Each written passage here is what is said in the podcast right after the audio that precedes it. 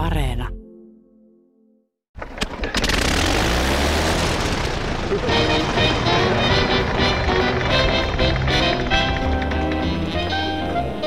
Six heures dix. De Toulouse pour Escale.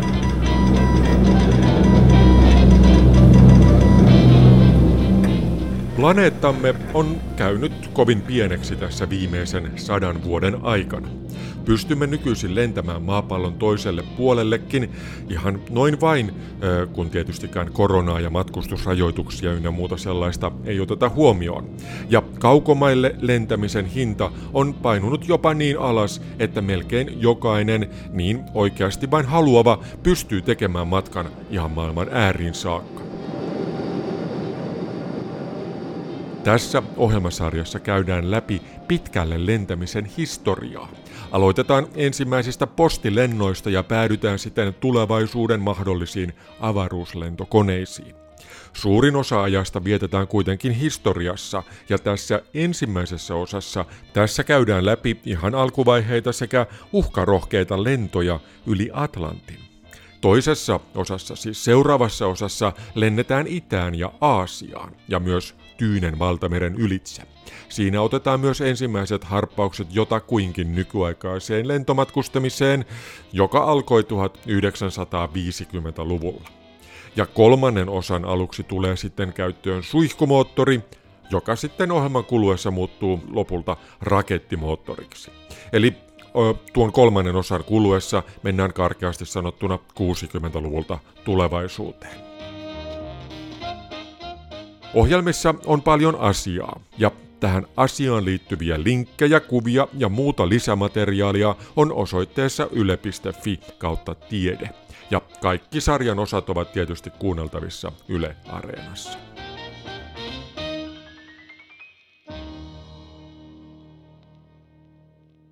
Mutta nyt asiaan, ja kerron heti aluksi, missä tämä ensimmäinen ohjelma on nauhoitettu, tai siis tallennettu.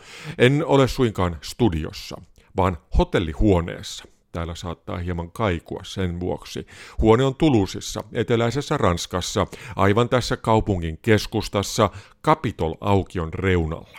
Hotellin nimi on Le Grand Balcon ja huoneen numero on 32.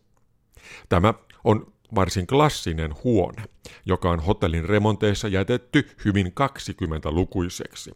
Täällä olevat tavarat eivät olleet täällä sata vuotta sitten, mutta ne ovat samanlaisia ja huoneen henki on hyvin samankaltainen kuin se oli silloin aikanaan, kun tämän huoneen vaki-asiakas oleili täällä. Le pilote tente de s'excuser. Je ne voyais plus rien. Bien sûr, plus loin, peut-être. Tämä vakiasiakas tuli myöhemmin varsin kuuluisaksi. Hän oli Antoine de Saint-Exupéry, eli Pikkuprinssi kirjan kirjoittaja. Hänen ensimmäinen kirjansa oli kuitenkin nimeltään Yölento, Vol de Nuit, ja se kertoi siitä, mitä Saint-Exupéry oikeasti teki. Hän oli lentäjä, eräs ilmailun alkuaikojen legendoista, ja hänen ensimmäiset kirjansa kertovatkin erittäin kauniisti juuri lentäjistä, lentämisestä ja lentokoneista. Au lieu de monter, j'ai perdu 100 mètres.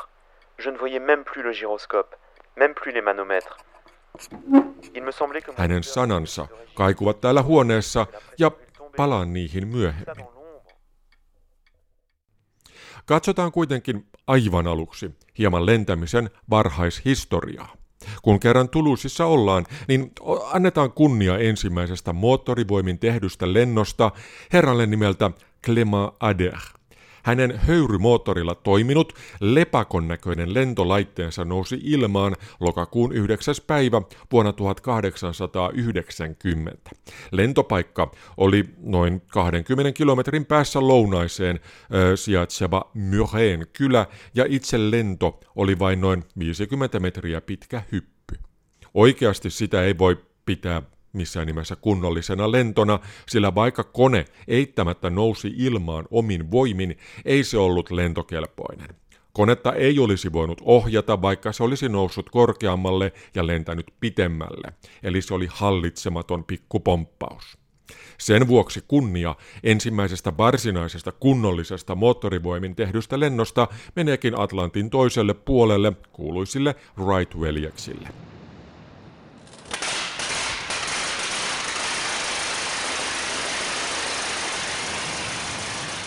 He tekivät koneellaan neljä lentoa 17. päivä joulukuuta 1903. Ensimmäisen lennoista teki Orville Wright ja se kesti 12 sekuntia ja oli 37 metriä pitkä. Viimeisellä tuona samana päivänä tehdyllä lennolla Wilbur Wright pysyi ilmassa melkein minuutin ja lensi 260 metriä. Kaksi vuotta myöhemmin koneen parannettu versio pystyi lentämään jo melkein 40 kilometrin pituisen matkan. Aikaa tuohon kului noin 40 minuuttia, eli koneen nopeus oli jotakuinkin 60 kilometriä tunnissa. Louis Blériot, kuuluisa lento yli kanaalin kesällä 1909, oli jotakuinkin saman mittainen, mutta hänen koneensa oli huomattavasti modernimman näköinen, se oli nopeampi ja sillä aikaa tuohon myös noin 40 kilometriä pitkään matkaan kului 36,5 minuuttia. Blérion lento oli siinä mielessä merkittävä, että se osoitti konkreettisesti, että lentokoneella voidaan paitsi liikkua nopeasti paikasta toiseen, niin myös lentää esteiden ylitse, kuten tässä tapauksessa kanaalin.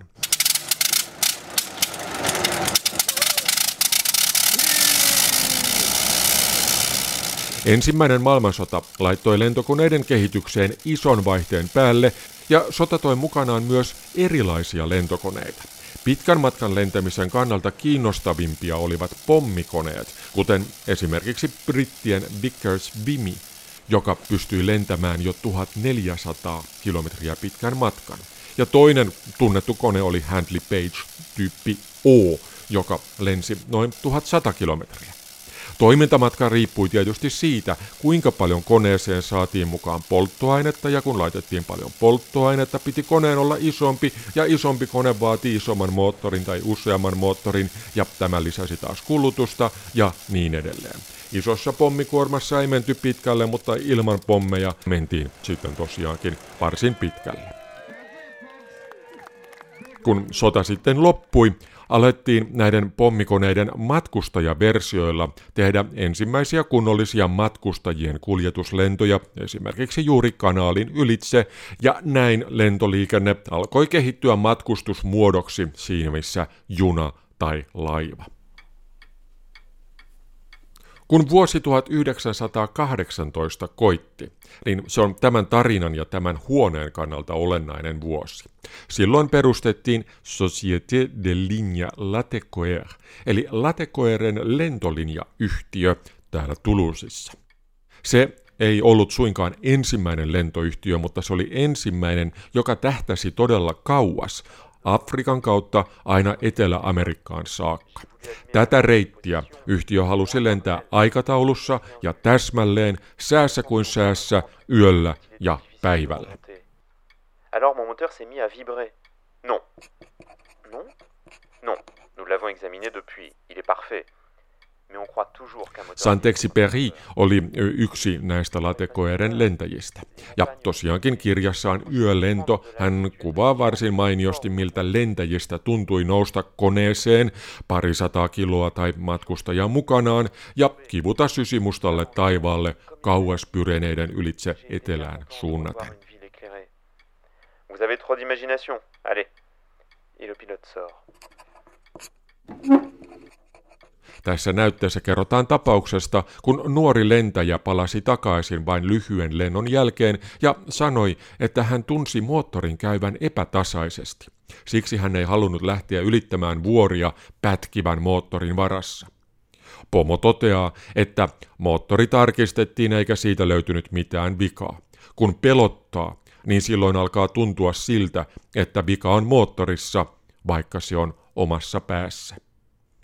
Latekoeren ilmalinja oli vaativa työnantaja.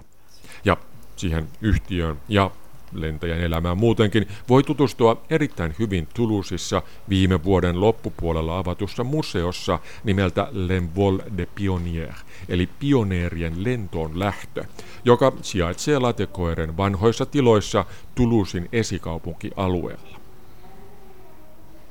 Donc je vous emmène euh, une centaine d'années en arrière, on est en 1917. Tässä pääsee ääneen museon johtaja Jean-Baptiste Desbois. Fabriquait des wagons Tarina alkaa Pyreneillä olevasta pikkukaupungista nimeltä Panier de Bigorre. Siellä Pierre Georges Latecoeur rakensi rautatievaunuja ja muita metallituotteita armeijalle ensimmäisen maailmansodan aikana. Vuonna 1917 hän perusti uuden tehtaan Toulouseen Montadronin esikaupunkialueelle, kun armeija oli pyytänyt häntä rakentamaan lisenssillä Salmson 2A2 nimisiä lentokoneita.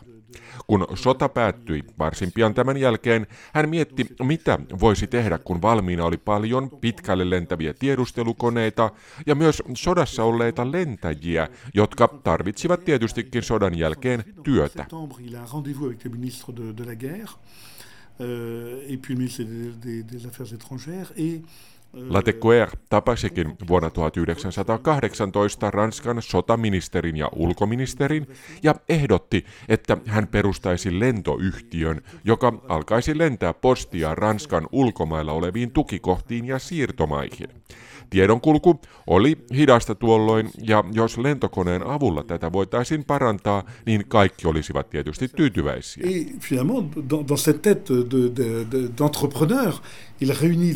Hän oli yrittäjä ja yhdisti siis mielessään toisiinsa lentokoneet, lentäjät ja tarpeen kuljettaa postia nopeasti ulkomaille, etenkin Ranskan Afrikan pohjoisosassa oleviin siirtomaihin. Le 25 décembre 1918, donc c'était aussi un communicant, voyez, il fait un premier vol test. Ensimmäinen koelento uudella postireitillä tehtiin 25. joulukuuta 1918. Päivä valittiin jouluksi juuri siksi, että sotilaat näkisivät, että postia voidaan kuljettaa koska tahansa.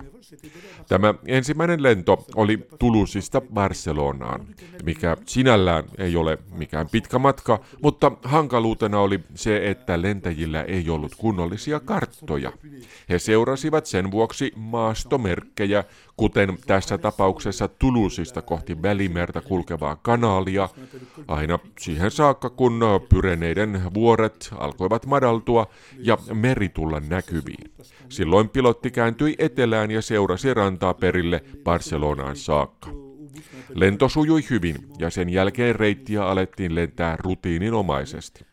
Hyvälläkin säällä se oli usein vaikeaa, koska matkan aikana oli yllättäviä vuoristotuulia ja joskus myös merituulet olivat erittäin voimakkaita. Talvella oli pilviä, sadetta ja myös lunta.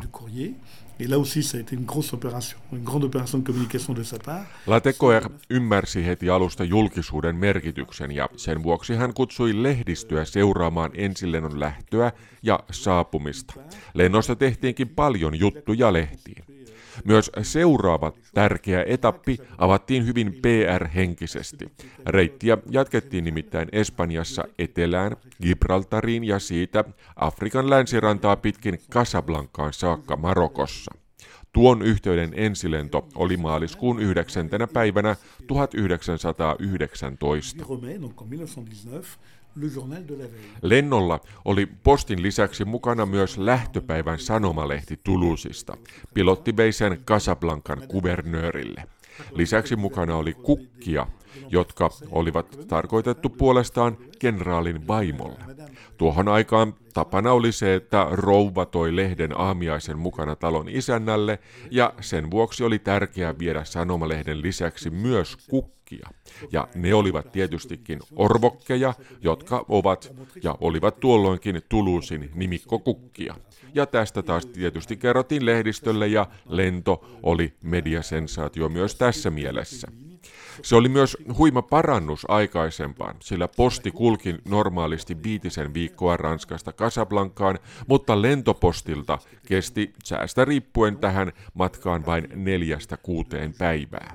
Tätä muutosta voi verrata siihen, että kun lähettää useita päiviä kestävän perinteisen kirjeen jonnekin, niin siihen tosiaan menee muutamia päiviä, kun taas sähköposti menee perille lähes välittömästi. Que l'on envoyait en France ou à l'étranger qui mettait 1, 2, 3, 4 jours pour arriver à notre correspondant, euh, et l'email dont on se plaint s'il n'arrive pas dans les 3 minutes.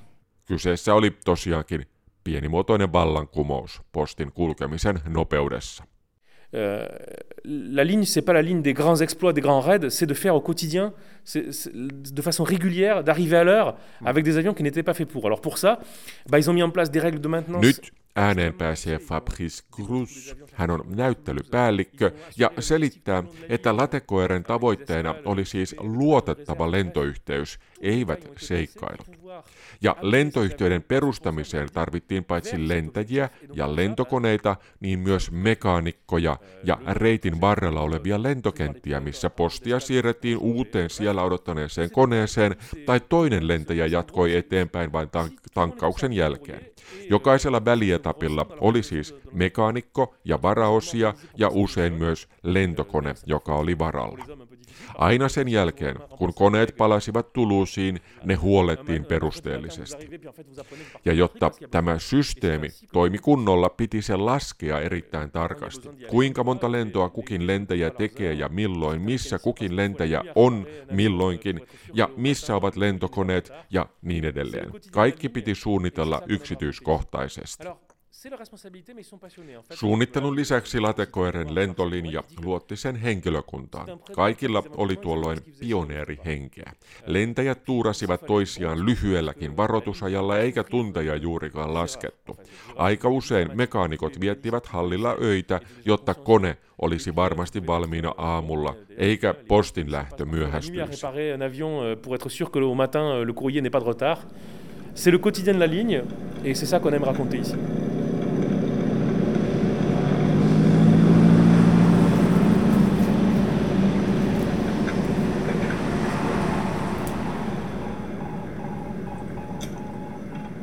Latecoer palkkasi tätä systeemiä pyörittämään vuonna 2020 entisen lentäjän varsin hyväksi ja systemaattiseksi henkilöksi osoittautuneen Didier Doran, eli Didier Dauratin, näin suomalaisittain sanottuna. Hän osoittautui todella päteväksi tehtävään, mutta samalla hänestä tuli myös pelätty ja kunnioitettu johtaja, legenda myös tässä mielessä. Kaikkein kuuluisin tarina hänestä kertoo lentäjä S. Jean Mermosin palkkaamisesta yhtiöön. Mermos teki myöhemmin monia, monia sankarillisia lentoja ja on Saint-Exupéryn ohella eräs ranskalaisen lentämisen legendoista nykyisin, mutta vuonna 1925, kun Mermos haki lentäjäksi yhtiöön ja hän teki näyttävän lento, taitolentonäytöksen, jotta olisi voinut näyttää Doratille, mitä hän oikein osaa, niin Dora oli lähinnä hapan tuon näytöksen jälkeen. Hän sanoi, että hän ei kaipaa mitään akrobaatteja, vaan bussinkuljettajia. Il sait que les pilotes de guerre, d'ailleurs, euh, sont formés à la voltige. Et c'est un exercice extrêmement difficile. Donc un pilote qui est capable de faire la voltige est a priori un bon pilote. Mais lui, il cherche un trait de caractère très particulier. Dora tiesi hyvin, että taistelulentäjät oli koulutettu tekemään temppuja, ja pilotti, joka osaa hyvin lentää taitolentoa, on eittämättä myös hyvä pilotti. Mutta hän tarvitsi sopivanlaisia hyviä lentäjiä, sillä muussa tapauksessa luonnon valinta yksinkertaisesti karsisi epäsopivat joka tapauksessa ja samalla menisi myös lentokone ja paljon postia. Lentoja tehtiin huonossa säässä, vuoristossa, meren päällä ja autiomaissa, joten virheet kostautuivat välittömästi, jos niitä tehtiin. Pilottien piti olla määrätietoisia ja luotettavia, mutta ei uhkarohkeita. Il y, a, il y a eu des passagers de plus en plus, tellement que M. Latécoère avait fait construire une maison, petite maison des voyageurs dans le quartier pour euh, abriter les voyageurs. Mais ça reste... Postin lisäksi mukaan otettiin myös yhä useammin matkustajia, ja pian Latécoère rakensi Toulousin lentokentälleen erillisen rakennuksen, missä matkustajat saattoivat odottaa koneeseen menoa. Kun käyttöön tulivat uudet, suuremmat ja mukavammat lentokoneet, niin matkustajiakin oli tietysti enemmän. Esimerkiksi vuonna 1927 käyttöön tulleessa Latecoer 28 koneessa oli tilaa jo kahdeksalle matkustajalle suljetussa ja varsin mukavassa matkustamossa. Kone pystyi lentämään jopa yli 4500 kilometrin pituisia matkoja. Tähän väliin pieni huomautus, että Latecoeur oli paitsi lentolinja, niin myös lentokoneen valmistaja, eli Salmsonien jälkeen yhtiö alkoi suunnitella ja valmistaa itse koneitaan. Latecoeur 28 alle voitiin laittaa myös pontoonit, ja koska tämä vesilentokone osoittautui erittäin käteväksi, etenkin kun no, lennot Etelä-Atlantin ylitse Argentiinaan aloitettiin, niin Latecoeur teki sen jälkeen varsin paljon juuri erityisesti lentoveneitä. Pitkillä matkoilla ei ollut juurikaan tuolloin Latecoeurin koneille vertaisia ennen kuin sitten vasta 1940-luvulla.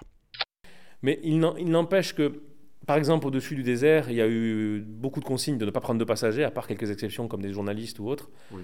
Fabrice Grus jatkaa selittämällä, että etenkin alkuvaiheessa matkustajat olivat yleensä rohkeita uskallikkoja, lehtimiehiä tai ää, tuttavia, ja että lennot olivat paitsi epämukavia, niin myös vaarallisia. Moottoririkot olivat yleisiä. Pakkolasku Saharassa vihamielisten peduiinien alueelle oli koitunut useiden lentäjien kohtaloksi, eikä sellaisiin olosuhteisiin haluttu viedä matkustajia. Latecoerin lentolinja, jota kutsuttiin yksinkertaisesti vain sanalla linja, la ligne, se olikin ennen kaikkea lentopostiyhtiö. Mais ça, ça reste que la ligne Latécoère était avant tout une ligne de courrier. Alors, comment cela devient l'aéropostale En 1927, Pierre-Georges Latécoère euh, euh, vend son entreprise à Marcel Bouillou-Lafont. Jean-Baptiste Desbois jatkaa kertomalla yhtiön seuraavista käänteistä ja se liittyy juuri lentopostiin. 20-luvulla Etelä-Amerikka oli suuren kiinnostuksen kohteena ja sinne investoitiin paljon ja siellä oli monia luonnonrikkauksilla ja teollisuudella rikastuneita ranskalaisia rahamiehiä. Yksi heistä oli Marcel Bouillou-Lafont, jolle Latecoeur myi lopulta 93 prosenttia lentoyhtiönsä osakkeista vuonna 1927. Tuolloin lentoyhtiön nimi piti vaihtaa ja siitä tuli Aeropostal eli lentoposti suomeksi. Yhtiö laajensi reittiään, lisäsi lentojaan ja samalla se myös ajautui talousvaikeuksiin. Syynä tähän oli tietystikin osin myös 30-luvun alun lama. Myös monet muut Ranskan lentoyhtiöt olivat tuolloin selvitystilassa, joten vuonna 1933 Ranskan valtio osti käytännössä kaikki sikäläiset lentoyhtiöt ja muodosti niistä yhden yhtiön nimeltä Euf France eli Air France näin suomalaisittain. Euh,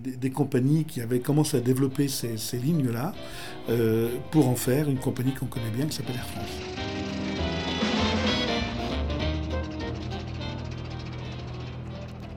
Kun ajatellaan lentoliikenteen historiaa, niin Latecoerin ilmalinjalla ja sitä seuranneella aeropostaalilla oli siihen erittäin suuri vaikutus kahdella tapaa. Ensiksikin se operoi ensimmäisiä kunnollisia ja kurinalaisesti toteutettuja mannerten välisiä lentoyhteyksiä. Ja toiseksi juuri tuohon ensimmäiseen liittyen se teki todella pitkiä lentoja. 20-luvun loppuun saakka Etelä-Atlantin ylittäminen oli vielä mahdottomuus, joten posti kuljetettiin tuon matkan Dakarista Buenos Airesiin laivalla. Mutta toukokuussa 1930 tämäkin asia muuttui, kun Jean Mermoz lensi Dakarista Brasiliassa olevaan Nataliin Latecoer 28 koneellaan mukanaan 122 kiloa postia. Vähän yli 3000 kilometriä pitkä matka taittui 19 tunnissa ja 35 minuutissa.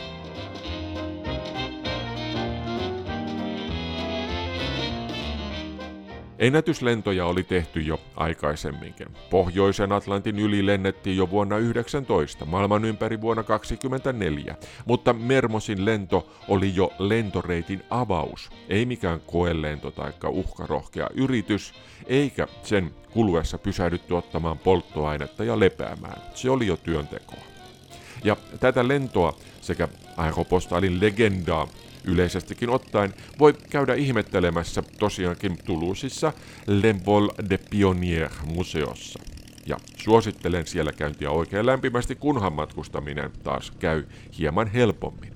Museo on siis alkuperäinen Latecoerin Tulusin tukikohta, joka on nyt muutettu museoksi. Montakhadin lentokenttä oli käytössä aina vuoteen 2004 saakka. Silloin siellä ollut Air Francein lentokonehuoltokeskus siirtyi Tulusin päälääntöasemalle Blagnaciin. Sen jälkeen Alueelle on rakennettu asuntoja ja muun muassa tämä Latecoerin rakennuskompleksi on nyt museoitu. Kentän sulkeminen sinällään ei ollut Tulusille eikä Tulusin ilmailu elämälle mikään iso isku, sillä yhä edelleen kaupungin alueella on kolme toimivaa lentokenttää.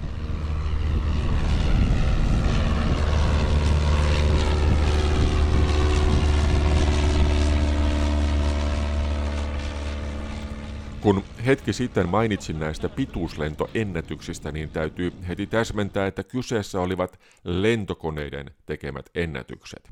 Jo 20-luvun lopussa ilmalaivoilla lennettiin pitkiäkin matkoja ja niiden mukaan mahtui useita kymmeniä matkustajia. Lentokoneella näin suuret matkustajamäärät olivat vain unelmia tuolloin, ja unelmaa oli myös se mukavuus, mitä ilmalaivoilla oli mahdollista saavuttaa. Kun sää oli hyvä, niin ilmalaiva vain lipui eteenpäin rauhallisesti ja matkustajat saattoivat nauttia loistohotellitasoisesta palvelusta maisemaa ihailleen. Esimerkiksi Graf Zeppelin ilmalaivalla matkustajat saattoivat nauttia aamiaista ruokasalongissa, mistä näki tosiaankin ulos kauniista isoista ikkunoista, tai sitten aamiainen voitiin nauttia hytissä. Kyllä, matkustajille oli pienet hytit samaan tapaan kuin oli laivoissa. Lounasta tarjoltiin 12.13 ja lounaaseen kuului kolme tai neljä ruokalajia. Iltapäivällä kello 16 oli tarjolla tuoreita leivonnaisia, teetä, kahvia, keksejä ja suklaata oli salongissa tarjolla koko ajan, ja illallinen oli sitten kello 19.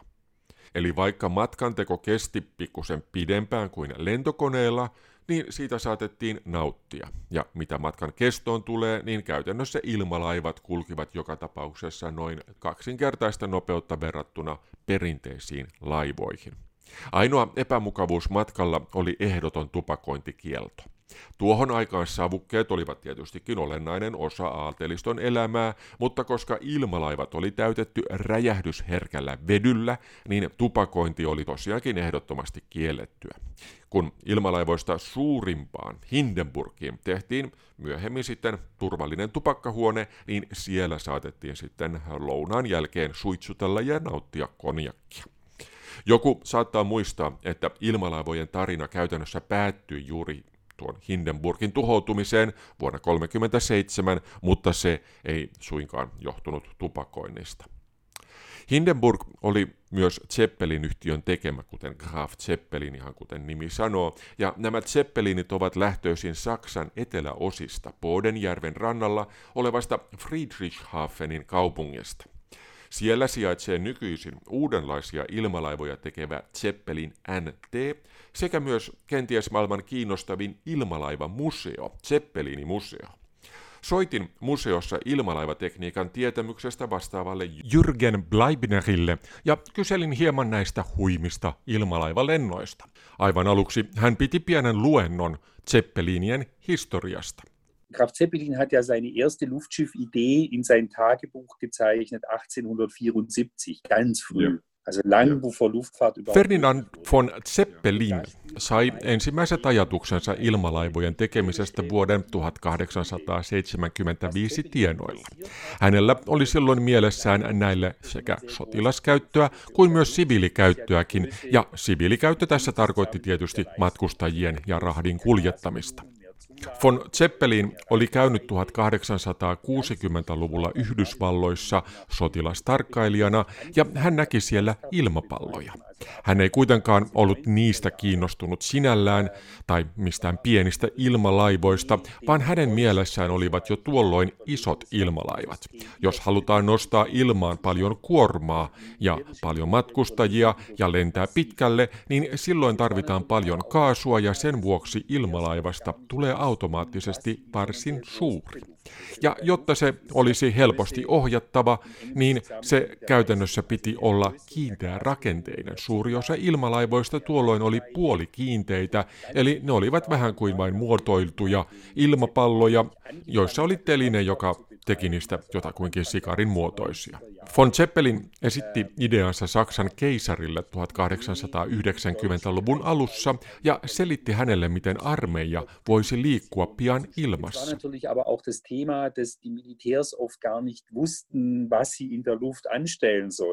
Sotilaat eivät kuitenkaan olleet innostuneita, koska he eivät hahmottaneet, mihin ilmalaivoja tai ylipäänsä mitään lentäviä laitteita voisi kunnolla käyttää sotatoimissa. Voisi sanoa, että heidän taktinen ja strateginen ajattelunsa oli hieman vanhankantaista. Siksipä von Zeppelin suuntasi ilmalaivahankkeensa enemmän siviilipuolelle ja perusti vuonna 1909 yhtiön nimeltä Deutsche Luftschifffahrtsaktiengesellschaft eli DELAG. DELAG oli maailman ensimmäinen lentoyhtiö – paitsi että sillä ei ollut aluksi lainkaan säännöllisiä lentolinjoja, vaan se teki pääasiassa maisemalentoja ilmalaivalla eri puolilla Saksaa.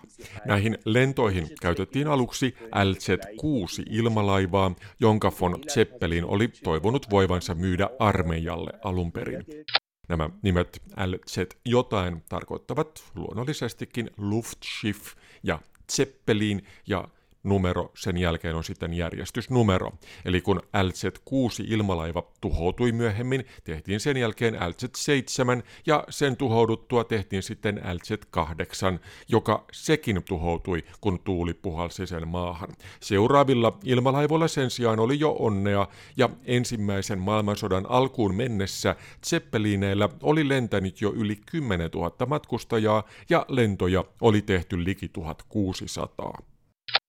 Und diese DELAG-Luftschiffe konnten dann so 15 bis 20 Passagiere in einer kleinen Gondel Näihin ensimmäisiin ilmalaivoihin mahtui kerrallaan 15-20 matkustajaa, jotka olivat kevyen rautatievaunun kaltaisessa kondolissa istumassa sikarimaisen ilmalaivan alapuolella, ja istuimet oli järjestetty gondolin sisään vähän kuin junanvaunussa nekin. Lennot auttoivat tekemään lentämistä tunnetuksi ja lisäksi vähitellen myös sotilaat kiinnostuivat ilmalaivoista. Etenkin laivastolle partiointilentoja merten päällä tekevät ilmalaivat olisivat olleet hyödyllisiä ja niitä alettiinkin puuhata. Kun ensimmäinen maailmansota sitten puhkesi, ottivat sotilaat luonnollisestikin ilmalaivat käyttöönsä. Tuolloin noilla ilmalaivoilla pystyttiin lentämään noin 2000 kilometrin matkoja, ja niille kaavailtiin tuolloin paljon erinäköisiä tehtäviä tiedustelusta aina pommittamiseen saakka. Koska sotilailla ei ollut tuolloin vielä omia ilmalaivoja, käytännössä nämä sotilaalliset lennot ostettiin Delagilta. Vuonna 1915 Zeppelinit lensivät jo Lontoon päälle ja tekivät siellä ensimmäiset suurikokoiset ilmapommitukset. Kun britit puolustautuivat muun muassa lentokoneella, kehitettiin ilmalaivoja nopeasti paremmiksi siten, että ne pystyivät lentämään korkeammalle ja nopeammin, pitemmälle ja kantamaan myös suurempia kuormia, eli siis kuljettamaan enempi pommeja. Jetzt beginnt nun diese militärische Entwicklung, die eben 1918 wieder abrupt endet. Ensimmäinen maailmansota siis joudutti ilmalaivojen kehitystä valtavasti ja sodan päättyessä vuonna 18 oli toimintamatka jo 12 000 kilometriä.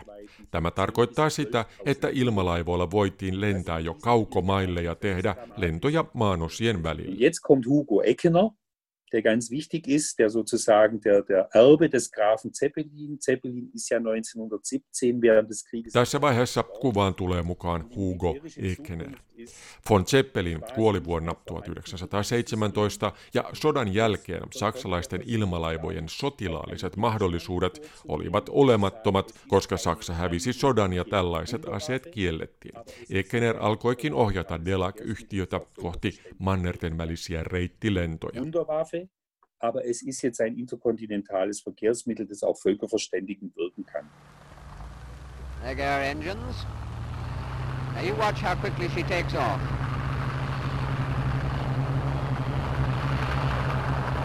Straight up into the sky. Maailmansodan päätyttyä saksalaiset eivät kuitenkaan olleet enää yksin ilmalaivojensa kanssa, vaan myös britit olivat laittaneet niiden kehitykseen vauhtia.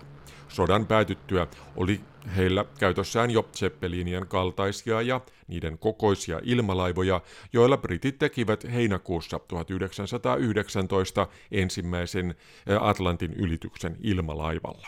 Kyseessä oli alus nimeltä hänen majesteettinsa ilmalaiva R-34.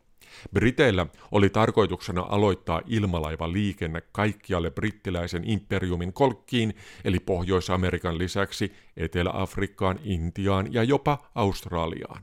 Ilmalaivoilla matkat taittuisivat yli puolet nopeammin kuin tavallisilla laivoilla, eikä esimerkiksi Australiaan täytyisi enää kiertää Afrikan eteläkärjen kautta, vaan voisi lentää suoraan. Und der Luftschiffbau in Friedrichshafen ist zuerst mal draußen. Luftschiffbau macht mit zwei kleinen Luftschiffen mit LZ-120 Saksalla ei siis saanut olla soden jälkeen isoja ilmalaivoja, joten Friedrichshafenissa tehtiin vain pieniä sellaisia maisemalentoja varten. Ensimmäisellä uudella Zeppelinillä avattiin myös lentoyhteys Berliiniin kesällä 1919 ja seuraavalla aluksella suunniteltiin jo reittiliikennettä Skandinaviaan, Tukholmaan ja myös Italiaan, jopa Isoon Britanniaan. USA hatten nach dem Ersten Weltkrieg ein großes Interesse an Zeppelin-Luftschiffen aufgrund der riesigen Reichweite.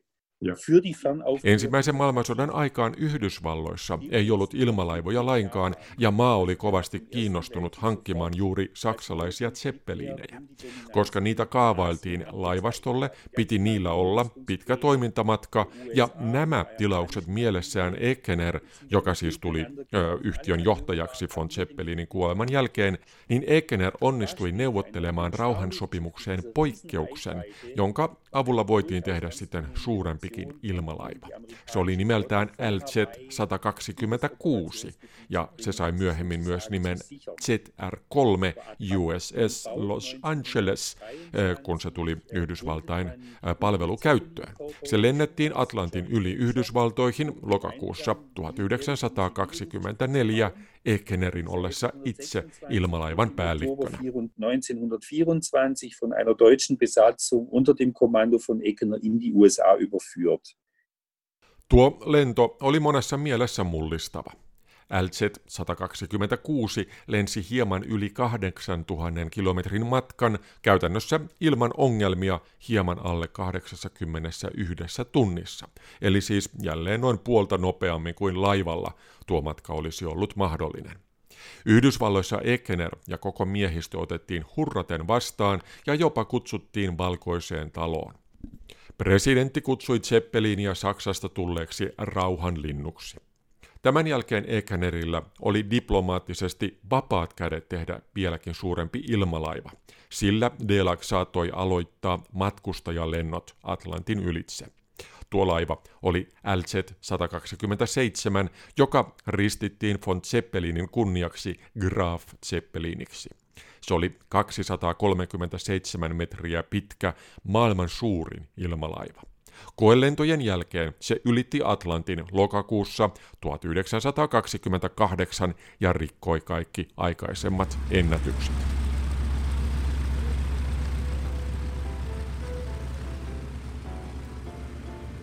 Suurella ilmalaivalla matkustaminen on varmaankin ollut hienoa.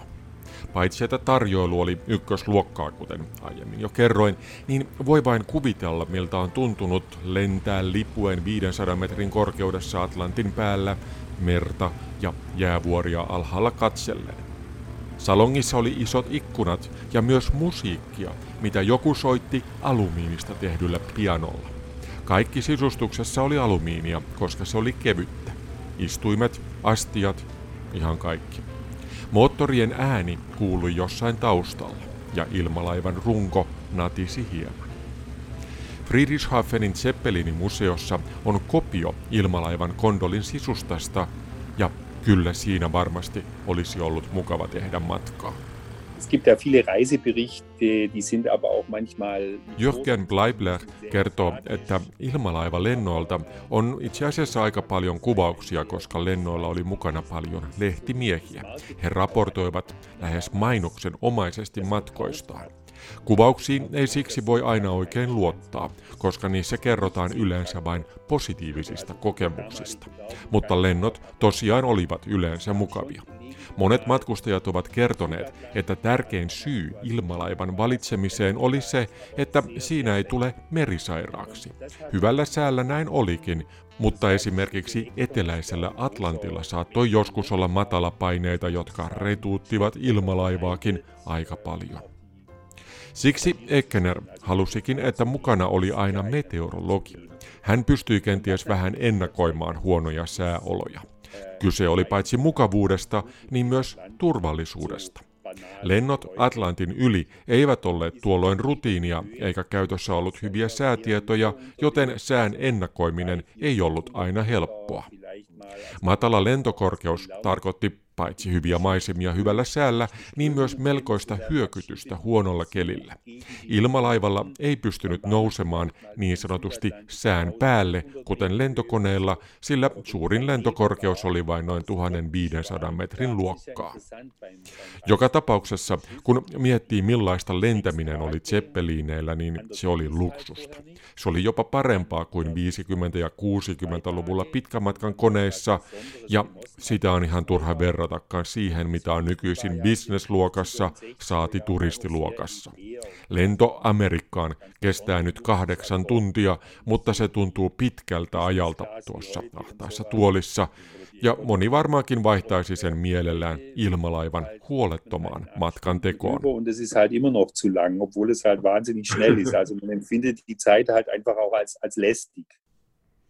No, kuten tiedetään, ilmalaivojen aika loppui Hindenburgin räjähdysmäiseen tuhoon toukokuun kuudentena päivänä 1937.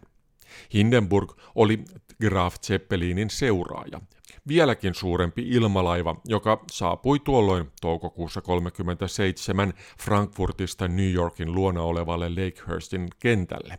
Silloin todennäköisesti staattinen sähkö sai aikaan kipinän, joka synnytti vetykaasun ja joka sitten räjähti.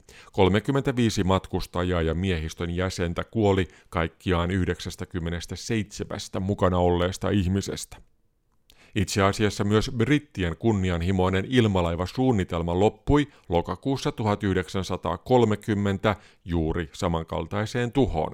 Heidän suurin ilmalaivansa R-101 syöksyi maahan ensimmäisellä ulkomaanlennollaan Ranskassa. Yli 50 ihmistä kuoli.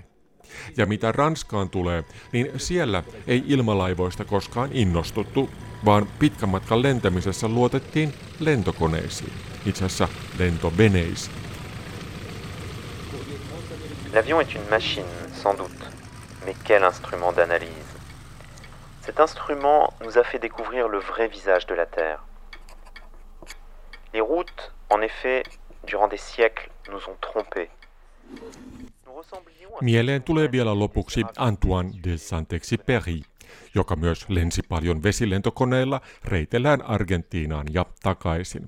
Tässä hänen nimikkohuoneessaan onkin kunniapaikalla pieni veistos kellukkeella varustetusta Latecoer 28 koneesta. No, tässä taustalla kaikuu kaunis teksti kirjasta Terre des Hommes, eli suomennettuna se on Siipien sankarit. Siinä hän kirjoittaa, että lentokone on eittämättä mekaaninen kone, mutta samalla se on myös tutkimuslaite. Se on auttanut meitä löytämään maan todelliset kasvot. Tiet, ne ovat vain hämänneet meitä vuosisatojen ajan. Ilmojen tiet vievät meidät seuraavassa osassa aluksi Australiaan ja tietystikin lentoveneelle. Ja muistutan vielä tähän loppuun, että lisätietoja, kuvia ja linkkejä netissä oleviin aineistoihin on Yle Tieteen nettisivuilla. Ja nyt ei muuta kuin kiitoksia seurasta ja lentoisiin kuulemiin.